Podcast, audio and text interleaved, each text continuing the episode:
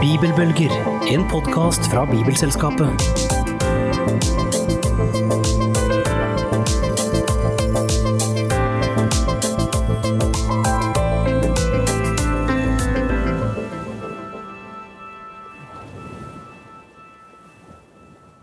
Bibelbølger. Podkasten for inspirasjon, kunnskap og engasjement for Bibelen. Velkommen! Vi håper våre samtaler skaper nysgjerrighet og fører til at Bibelen blir brukt og åpna og lest enda mer. Mitt navn er Helene Fagervik, og sammen med Finn Olav Jøssang så har vi gleden av å invitere til en ny podkast i dag. Og i studio har vi Wycliffe. Vi har Agnes Lid og Sigmund Evensen som våre gjester. Ja, Finn Olav. Hva kjenner du til Wycliffe? Jeg kjenner godt til Wycliffe. Ja, du gjør det? Ja, jeg føler meg nesten litt inhabil her. Jeg har jo sittet i styret for Wycliffe og abonnert lenge på bladet og fulgt eh, Wycliffes arbeid med interesse mange, mange år, så Spennende. mm. Ja. Så vi skal rett og slett få høre litt eh, hvem dere er. Agnes først. Hvem er du? Ja, jeg er jo et vanlig menneske. Jeg er en dame med familie, med mann og barn og barnebarn. Men jeg er også eh, så heldig å ha rollen som daglig leder i Wycliffe i Norge. Så bra. Og Sigmund. Hvem er du? Ja, si det. Ehm, Jeg er vel et vanlig menneske, jeg også. Jeg har vært med i Wycliffe i eh, over 40 år. Som bibeloversetter, lingvist. Gift.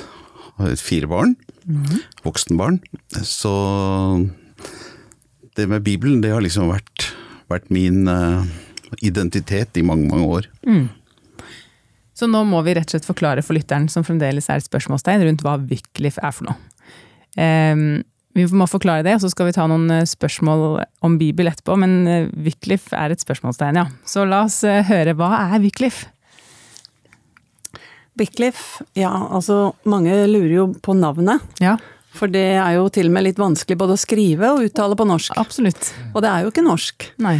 Navnet har vi fra en uh, mann fra Oxford som var professor ved universitetet i Oxford på 1300-tallet. Så dette er langt tilbake i tid. På den tiden så var den bibelen man hadde i bruk i Europa, det var eh, på latin. Ja. Og det forsto jo ikke vanlige folk. Det var, måtte du jo være godt skolert for å forstå. Og denne professoren, han eh, tenkte det at dette er feil.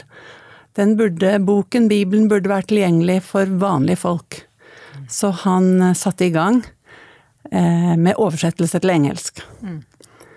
Eh, og fikk dratt sammen en komité av oversettere som jobbet med det. Og det ble hardt motarbeidet, for det truet jo makten til eh, kirkens ledere. Men eh, i 13, rundt 1380 var hele Bibelen oversatt. Og dette var jo 150 år eller så før reformasjonen. Og vi kjenner kanskje til at eh, det med bibeloversettelse og Bibelens eh, sentrale rolle ble jo veldig viktig under reformasjonen. Så, så det er altså ikke uten grunn Wycliffe var en pioner og en foregangsmann. Professor Wycliffe. Og vi som organisasjon har tatt det navnet. Ikke bare Wycliffe Norge, vi er del av en stor internasjonal eller global bevegelse. Med mange Wycliffe-organisasjoner. Og vi bruker det som et symbolnavn. Eh, For vi ønsker å gjøre det samme som eh, denne professoren i Oxford ville, nemlig å gjøre Bibelen tilgjengelig på morsmålet til vanlige folk. Og det betyr alle folk og språk. Ja. Det er det vi jobber med. Stort oppdrag. Stort oppdrag. Ja. Men Hvor lenge har eh, organisasjonen eksistert? og Når kom dere til Norge? Altså Wycliffe Norge ble, ble grunnlagt, startet i 1978, så vi feiret 40-årsjubileum i fjor. Men eh, Wycliffe, som vi er tilknyttet, den større bevegelsen, startet i USA eh, på 30- og 40-tallet. De første hvor denne visjonen hadde våknet til liv. At disse store språkgruppene f.eks. Spania i spansk i Lat Latin-Amerika. Det var jo ikke folks språk. Det finnes jo en masse språk som folk bruker, og snakker ikke Gud mitt språk? Det var et sånt utgangsspørsmål, da, som ble en utfordring. Og visjonen ble tent, og det spredde seg. Så på det begynte med amerikanske Wycliffe Bible Translators, og så ble det europeiske Wycliffe-organisasjoner, og så har det bare vokst og vokst i tiårene utover. Og Wycliffe Global Alliance har i dag 108 selvstendige organisasjoner fra alle kontinenter. Ja. Og vi med Wycliffe-personell er engasjert i over 2000 aktive oversetterprosjekter i dag. Oi. Wow. Til nye språk. Det dreier seg ikke om gamle oversettelser. Nei. Nye språk. Ja, for det er det det er. Det er hele tiden nye språk. Dere jobber ikke sånn som Bibelselskapet, vi jobber jo med å hele tiden holde den norske oversettelsen oppdatert. Mens dere når ut til nye. Vi når ut til nye, så vi utfyller hverandre. Ja, det gjør vi. Det er klart det skjer jo revisjon av oversettelser også, som vi er involvert i. Involvert i, ja. Men, men um, det er liksom det som er alle disse som ikke har noen ting, eh, at de skal få det. Det er jo fokuset vårt. Men Sigmund, du sa at du var en vanlig mann. Men eh, vi har nok også noen lyttere som kjenner Wyclef veldig godt, og som tenker at denne episoden må jeg få med meg fordi Sigmund Evensen er i studio. Eh, det er lov å si det. vi skal eh, hedre hverandre. Og vi skal høre mer litt seinere om eh, at du har egentlig viet eh, mesteparten av livet ditt til en folkegruppe på Papua Ny-Guinea. Men nå først så har jeg da veldig lyst til å spørre deg eh, disse spørsmålene som vi spør alle våre gjester. Hva betyr Bibelen for deg, og hvordan leser du den? Ja, altså eh, Det har vært en oppdagelsesreise for meg. Og jeg husker da jeg som, eh, som ung gutt, ungdom, begynte å oppdage at Bibelen eh, var noe mer enn trykksverte og papir og en bok. Men at det begynte å gi meg altså det var, det var så merkelig. Det var ting jeg kunne lese som jeg hadde lest før. Men så plutselig fikk det liksom aktualitet rett inn i situasjoner i livet mitt. Og da begynte jeg å oppdage at eh, Bibelen er noe mer enn en bok. Og, og så, så det var en opplevelse og en reise gjennom det, og det førte jo også til at at den da kom til det i vårt liv, da, kona mi og jeg, at vi, vi sa at den, den, det vi har opplevd For hun hadde samme følelse for Bibelen, vi var glad i Bibelen. Um, at det, det må også andre få. Um, det som jeg har opplevd i de årene jeg har jobbet med dette, da, det er jo det at uh, som, som arbeid så kan jeg ha et profesjonell innstilling til Bibelen. Jeg må hele tiden kjempe med den litt konflikten at ikke det er det som Altså I og med at jeg er bibeloversetter, så, så tenker jeg alltid faglig. Ja, ikke? Og jeg må liksom øh, kjempe med det en del. Eh, og det tror jeg kanskje mange, både prester og pastorer og andre som, som, som har Bibelen liksom som, som sitt uh, arbeidsredskap, kan få den innstillingen. Jeg må, jeg må tenke at dette er Guds tale til meg. Ja. Og da prøver jeg å, å sette av tid til det. Og jeg prøver å lese systematisk. Det er kanskje sånn jeg er skrudd sammen, men jeg, du kan sitte og bla her og der og lese forskjellige ting, men jeg prøver å liksom følge, følge en plan, da. Um, fordi det er viktig i mitt private, personlige liv å ha den kombinasjonen. Jeg, jeg, jeg føler at Bibelen, det er, det, hvor, det er Gud som snakker med meg. Ja.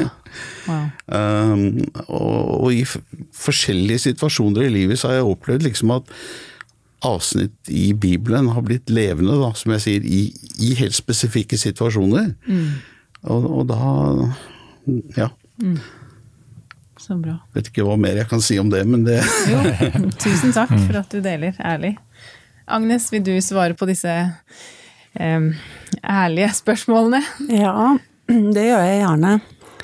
Eh, og jeg, når jeg tenker tilbake, så vet jeg at jeg fikk en, på en en kjærlighet til Bibelen helt fra jeg var liten. Som jeg, når jeg tenker meg om, det kom fra min mor og min farmor. Så det var eh, lesing fra barnebibel og fra Bibel helt fra jeg var helt liten. Fast hver kveld. Og så som tolvåring fikk jeg min egen skinnbibel med navnet mitt på.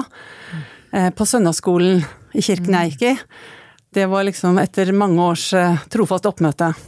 Og da begynte jeg å lese systematisk, og det gjorde jeg gjennom hele veien til jeg var voksen. Så det var en del av livet mitt, og jeg ser jo fra den første, det var 1930-oversettelsen, ja. med i og eder videre.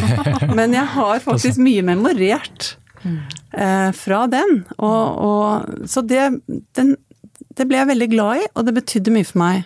Og senere når livet ble liksom mer hektisk, og jeg kom jo i en småbarnsfase ikke sant, utover i 20- og 30-årsalderen, og ikke hadde den samme tiden, ikke like lett, så, så har du en kilde du egentlig drar fra også. Men uh, Bibelen er veldig viktig for meg, og eh, jeg leser i Bibelen, men det går litt i rykk og napp hvordan og hvor mye. Eh, og jeg også har jo Bibelen som en del av arbeidsfeltet mitt.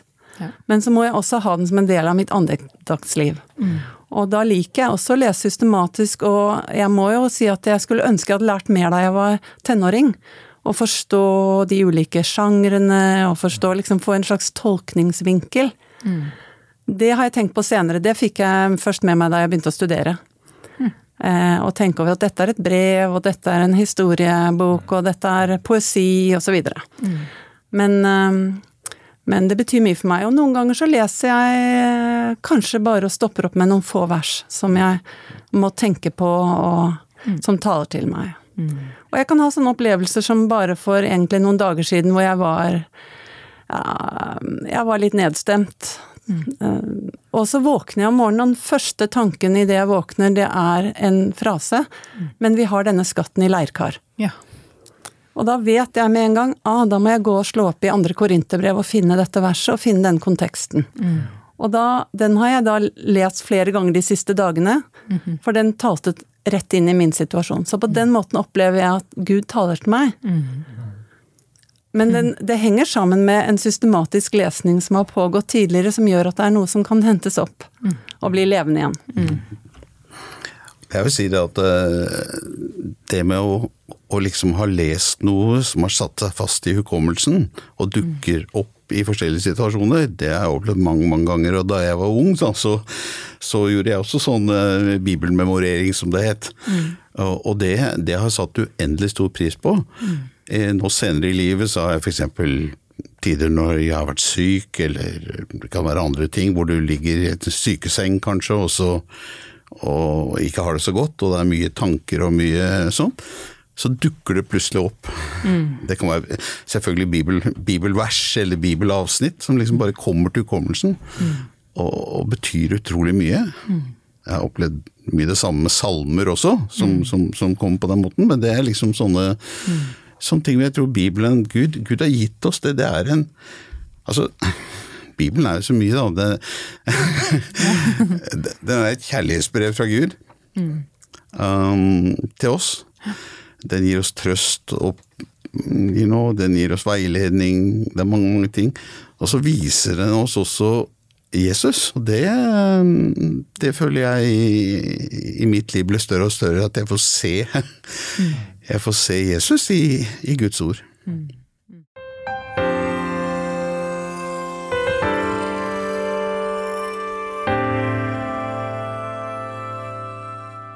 Vi er i Kristi himmelfartshelgen, og dette med Kristi himmelfart er kanskje en sånn For folk flest så tror jeg at det er en fridag som eh, de setter pris på, men som kanskje ikke helt forstår hva er.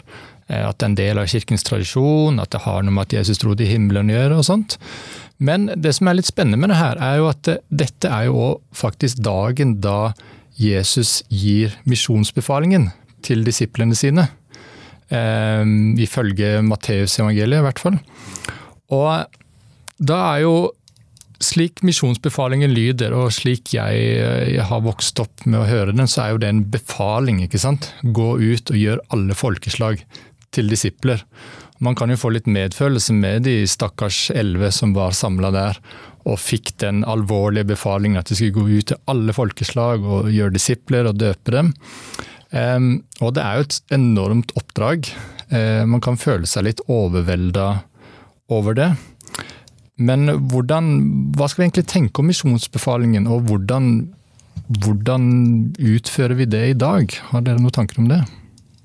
Jeg tror vi kan si at misjonsbefalingen har vært en utrolig motivasjonsfaktor for kristen misjon gjennom flere århundrer, kanskje gjennom alle tider.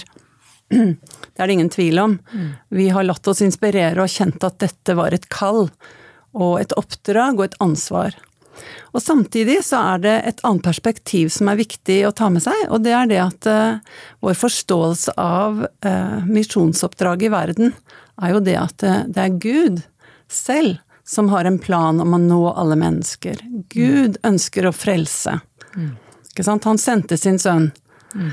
for å frelse verden, og han har en plan, han har historien i sin hånd. Han er på ferde. Mm. Og han inviterer oss med. Så det er ikke slik at alt står og faller på at eh, vi som en militær eh, liksom mm. Som en hær reiser ut og gjør jobben. Mm. Det er bare Gud som kan nå mennesker, og bare Den hellige ånd kan tale til menneskers hjerte. Men vi får lov å være med på det han gjør. Mm. Og vi tror jo absolutt at en av de tingene Gud ønsker, er å nå hvert eneste menneske. Mm. Uansett folkegruppe, språklig bakgrunn, etnisk bakgrunn osv. Hun ønsker å nå alle. Mm, mm. Og det får vi være med på, og bibeloversettelse tror vi er en viktig del av det. Mm. mm. Det leder oss jo også til et oppfølgingsspørsmål. Eh, for dette med misjon, det er jo det er jo ikke kanskje i alles ører at det klinger så godt. Eh, og selv om vi har et, et, godt budskap vi gjerne ønsker å dele med folk, så kan det jo være sånn at man tenker at hvilken rett har vi til å, å reise til nye folkegrupper um, og dytte på dem vår tro, vår kultur, eh, våre overbevisninger, eh, og at det kanskje da står i fare for at de mister sin egen eh, kultur og identitet. Um, har dere noen tanker om det? Sigmund? Ja, rundt det temaet så er det jo veldig mye stereotype sånne oppfatninger, da. Mm. Og, og, jeg tror det at eh, når jeg ser tilbake da, på, på, et liv i dette, så er det ikke på noen måte vært for å dytte på mm. mennesker det jeg tror, mm. det som er liksom sånn jeg oppfatter ting. Mm. For meg så har Gud gitt oss en utrolig gave hos mennesker. Han har gitt oss Bibelen sitt ord. Mm. Og så er det jo opp til den enkelte og hvordan du vil ta imot det ordet. Mm. Og det vi forsøker, da, så godt det lar seg gjøre, det er jo at eh, når vi kommer for å være med, og at mennesker skal kunne få den, eh, den boka på, på, sitt språk At det dreier seg om en kontekstualisering, det dreier seg om deres mm. kultur. Det er ikke vi som oversetter for dem mm. og gir dem noe som 'nå skal du tro på dette'. Mm. Det er de selv som er de som oversetter det. Vi hjelper dem til å, å, med alle de forskjellige tingene som trengs for at det skal kunne skje. Men målet er jo at dette skal være noe som de For det første at det er inn i deres kultur, i deres egenart. Det er ikke at de skal begynne å, å, å, leve som folk som kommer fra en annen kultur. Det er ikke det det dreier seg om. Men det, i møte med det ordet, så er det klart de blir utfordret, de også. Akkurat som alle mennesker blir utfordret på, på det Guds ord sier. Og det må de da ta stilling til. Um, så det er ikke på en måte vi som kommer og sier nå, her er en bok, sånn skal dere leve, sånn kutt ut alt det dere driver med. Det er sånn det skal være.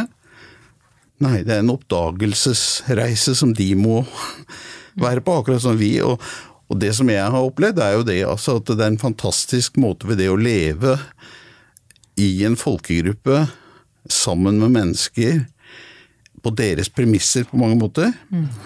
Så oppdager både de og jeg mm. Bibelen på en ny måte. Den blir født inn i deres hverdag og virkelighet. Ikke som et fremmedelement, men som deres. Og det Jeg vet ikke om det svarer på spørsmålet ditt, men det er den holdningen og hva som gjør at jeg syns det med bibeloversettelse er sånn en fantastisk oppgave. Fordi det er ikke å komme og starte liksom noe og si sånn, sånn, sånn, sånn, sånn skal det være, og så kommer du som en ekspert eller en utlending og så forteller mennesker det. Nei, det er faktisk Guds eget ord mm. som blir født inn i deres virkelighet. Men Sigmund, siden du er her, vi må jo høre litt mer om hva Vi skal prøve å ikke holde på for lenge i denne podkastepisoden, men hvor lenge var dere der? Eh, var, kjente de til evangeliet, folket på Papua Ny-Guinea? Kan du ta oss dit en liten stund? ja, den folkegruppen vi kom til, de hadde ingen kunnskap om, om, om det.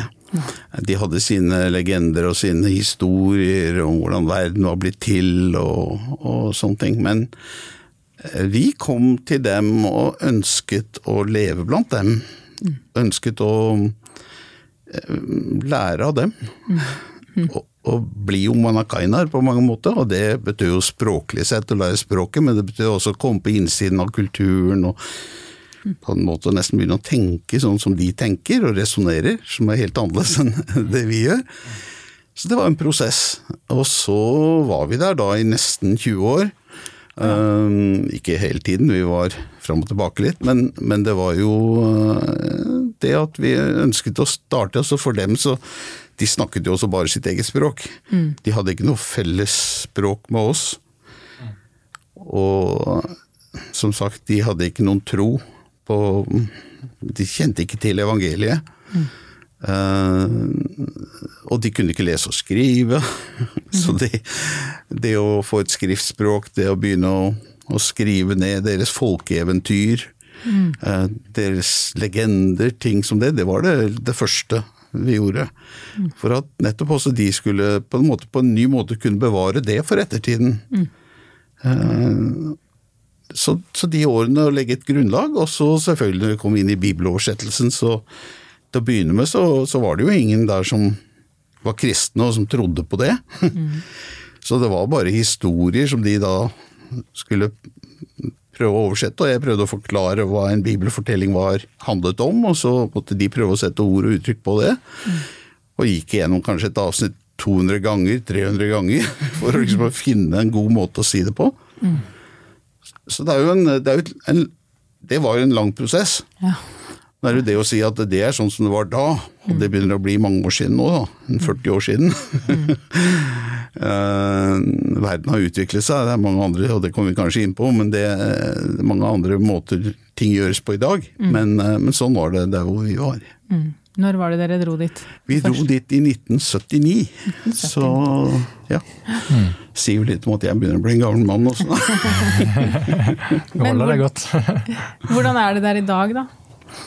Jo, i dag så er det Nå har ikke vi eh, mulighet til å ha kontakt med dem, fordi merkelig nok, selv i en, i en tidsalder som vår med internett og alle sånne ting, så har ikke vi den kontakten der. Nei de lever veldig isolert i fjellene. Men vi har hørt og hatt livstegn fra dem, og det vi forstår er at de, de, holder fast ved troen, og det er veldig veldig mange blant dem nå som, som, som er troende, og som bruker Bibelen. Mm. Så, men så veldig mye detaljer om hvordan det er, det, det, det har vi ikke, fordi det, det er ikke mulig å ha den kontakten. Hadde de konsepter om Gud, hellighet, sånne ting? Dere, klarte dere å finne fram noe, noe felles forståelse?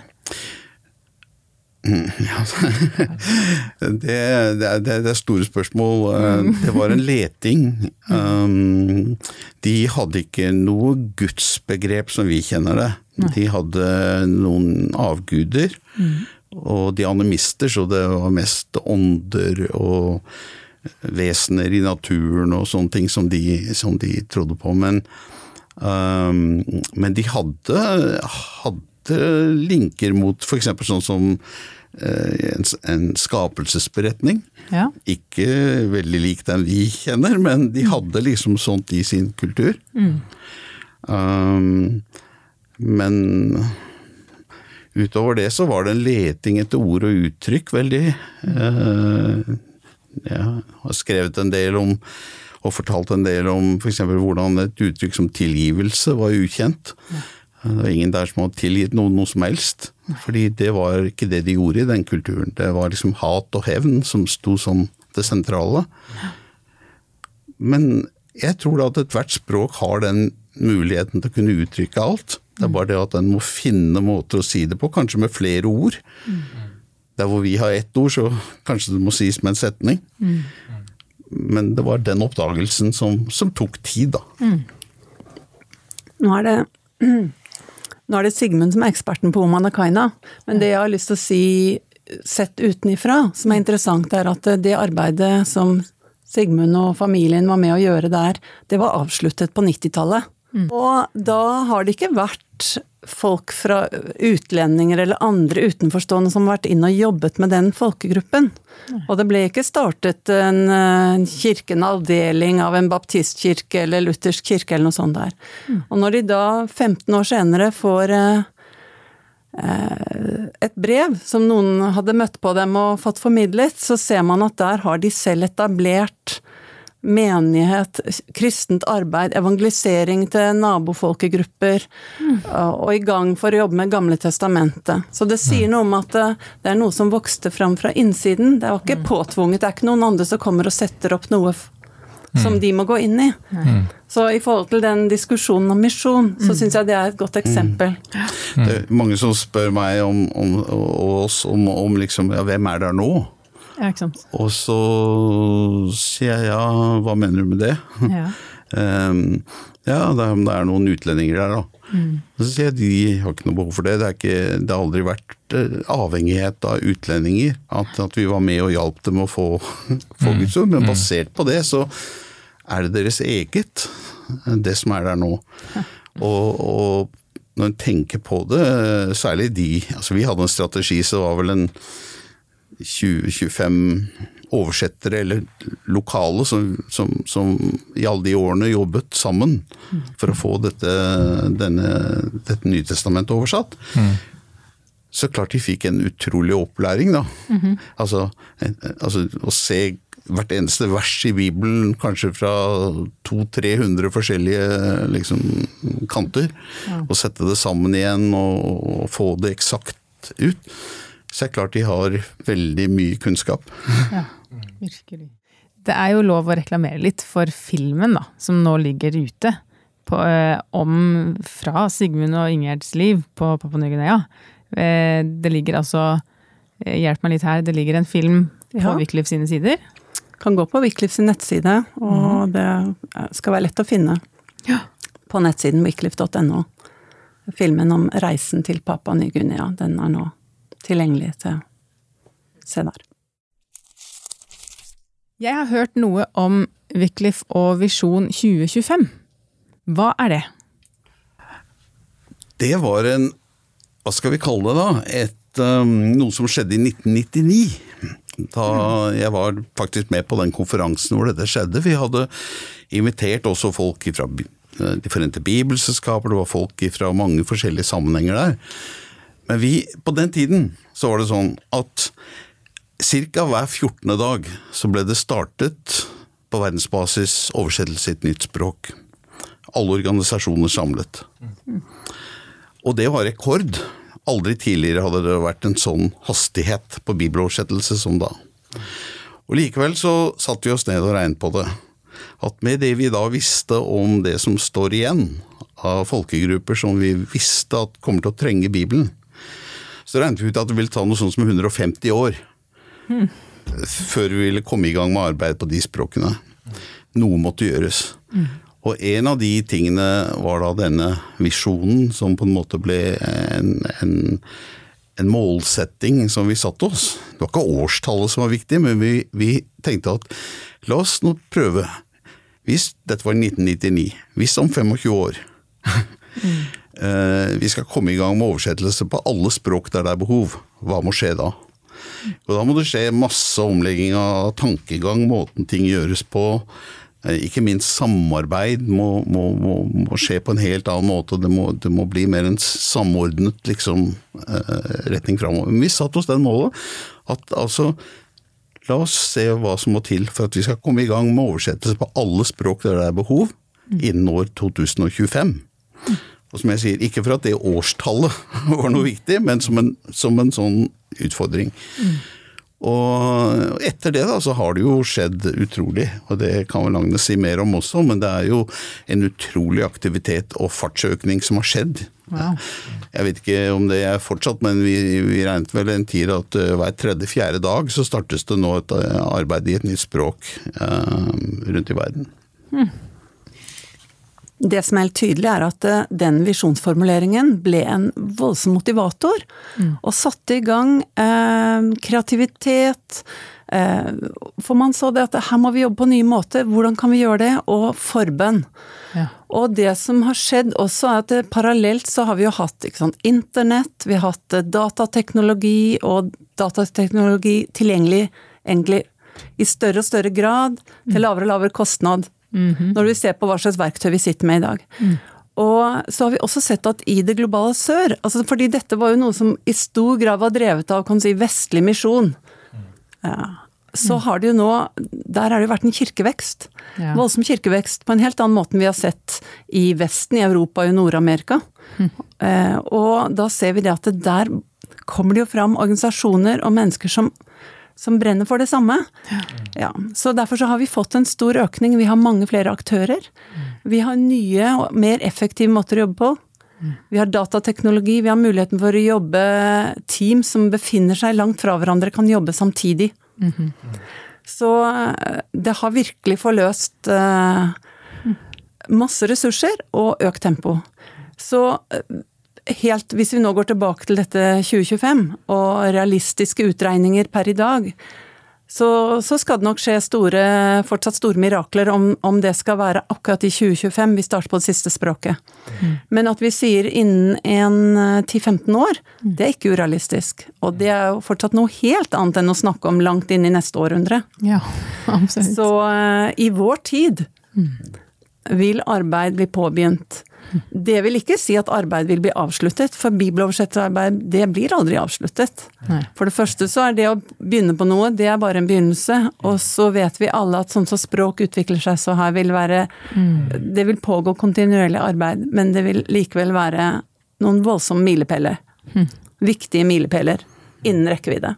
Ja, Vi pleier jo å si det sånn faktisk, at eh, den eller de, eller om det er nasjonale kristne oversettere, eller om det er også med folk fra andre land, hva som helst.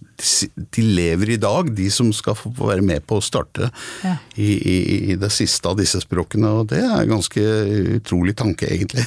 Wow. Jeg vil også si at det, som du nevnte, forskjellige strategier, forskjellige ting som gjør at dette er mulig i dag. Ikke minst så er det jo altså framveksten av Framveksten er kanskje ikke et riktig ord, men lokale kristne i de forskjellige landene hvor det er behov for bibeloversettelse. Kirker som, som er der, ja, men de har ikke Bibelen på sitt språk. Ofte så kan disse komme sammen, og så kan man jobbe f.eks. med altså Da kona mi og jeg reiste til Papua Ny-Guinea, så bodde vi i en folkegruppe i, i, i 20 år, nesten. Um, ok, det var da én folkegruppe, og de årene og det som det tok. I dag så kan det kanskje en ressursperson, da, sånn som f.eks. vi var, eh, jobbe med sju åtte forskjellige språk med nasjonale kristne i de språkene. Og bidra, og ikke bare én person, det kan være flere folk utenifra. Noen dataeksperter, noen teologer, noen hva det måtte være. Men det kan være Du kan multiplisere i mange språk ved å gjøre det vi kaller i, På et fint uttrykk så bruker vi makroteam, altså hvor man, man, man, man jobber med flere språk. og det er, det er et sammensatt Det kan være folk som kan jobbe kort tid med forskjellige oppgaver. Um, mens hele poenget er sammen med nasjonale medarbeidere som er oversetterne til disse språkene. Og dermed så kan du altså kutte ned tid, da. Vi jobber også med det vi kaller klyngeprosjekt, så beslektede språk. Ja. Det kan være fem eller opptil ti beslektede språk. Jobber de parallelt. Ja. Fordi, og særlig hvis en av de ligger litt i forkant, så kan de andre med dataprogram jobbe mye med tilpasning. At du trenger ikke begynne fra null på hvert enkelt. Så slike ting blir gjort i dag. Vi har utsendinger fra Wickliff i Norge som jobber på den måten nå. Men Sigmund, dere gjorde Da, da fantes det ikke et skriftspråk for Manakaina-folket. Hvor mange er det tilfellet for nå, av de som gjenstår?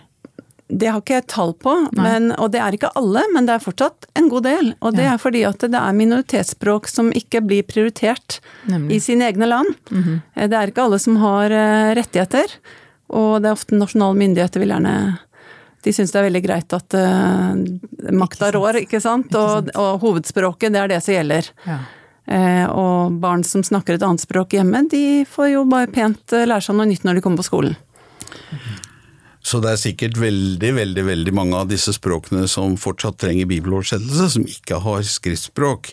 Og, og det er klart at det, det er flere oppgaver som skjer her. Altså, vi, er, vi driver ikke med bibeloversettelse bare for å oversette Bibelen. Altså, hvis du ga folk som aldri har lært å lese og skrive Bibelen som det eneste de skal lese, Ja. eh, da vil det være ganske håpløst. Ja. Eh, De trenger å utvikle en skrifttradisjon. De eh, begynner å bruke språket sitt i skrift, lære å skrive ting til hverandre. Lokale forfattere, og ikke minst ta vare på lokale folkeeventyr og andre ting som de har.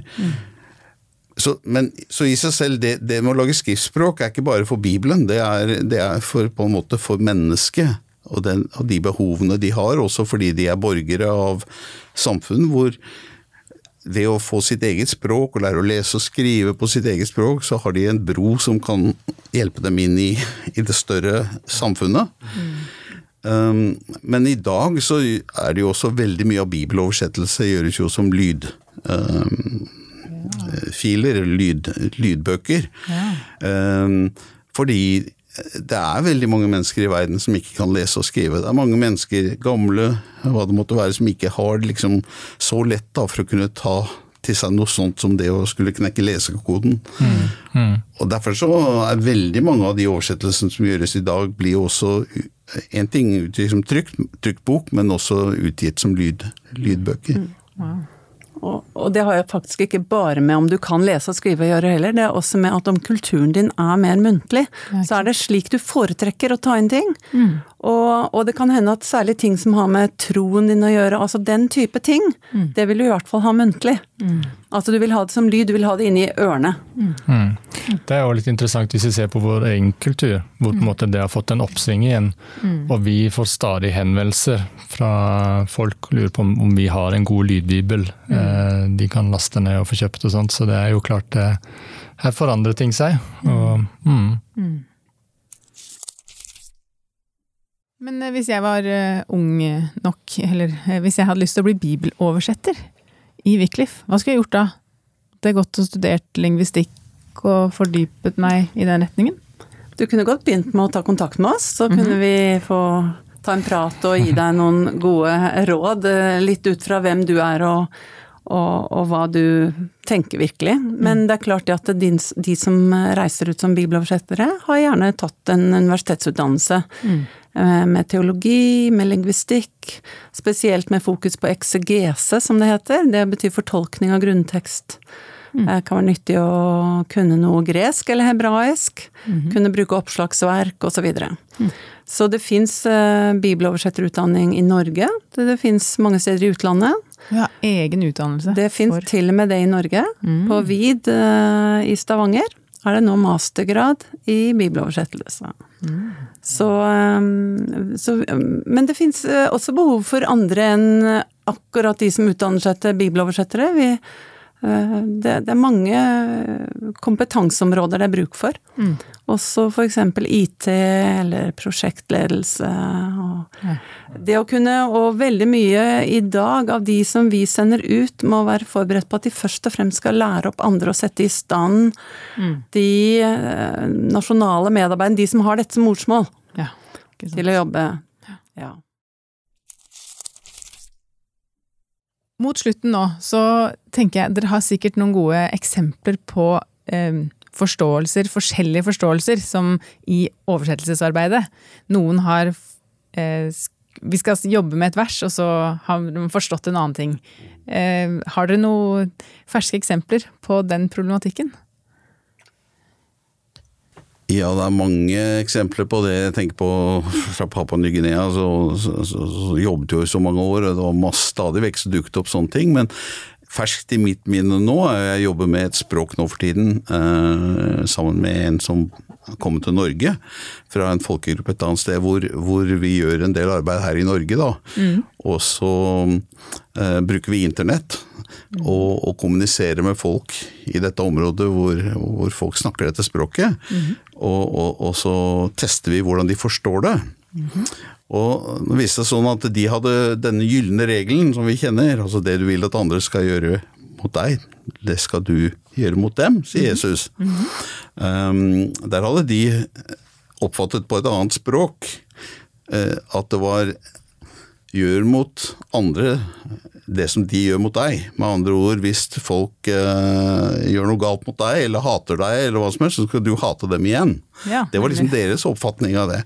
Så da vi fikk jobbet med det verset, og vi husker vi måtte stille mange spørsmål eh, for å være sikre på at de virkelig forsto. Når de forsto at hei sann, dette var noe helt annet. Altså det du vil at andre skal gjøre mot deg, det skal du gjøre mot dem. Da var det som en sånn aha-opplevelse for dem. Og det, det er sånne ting som altså det, det, Ting kan forstås av og til. Mm. Så sitter man nede med tradisjoner, eller man har hørt noe på et annet språk, eller noe sånt. Og det vi ser, er at når Bibelen klart og tydelig kommer på deres eget språk, så plutselig blir det en sånn oi-opplevelse. sant? Ja, Fantastisk.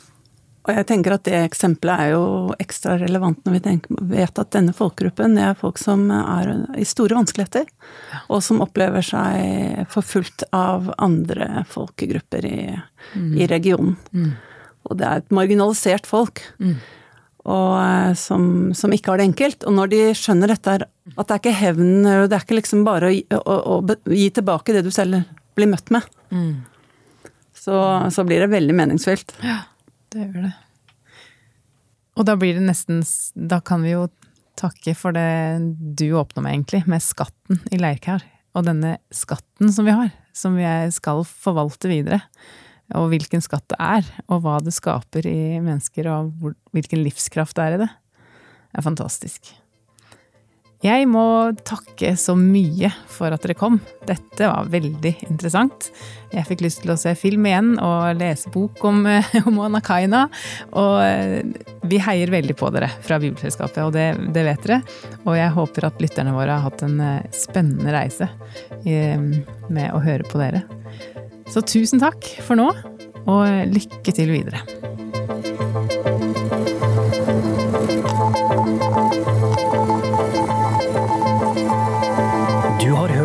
Bibelbølger, en podkast fra Bibelselskapet.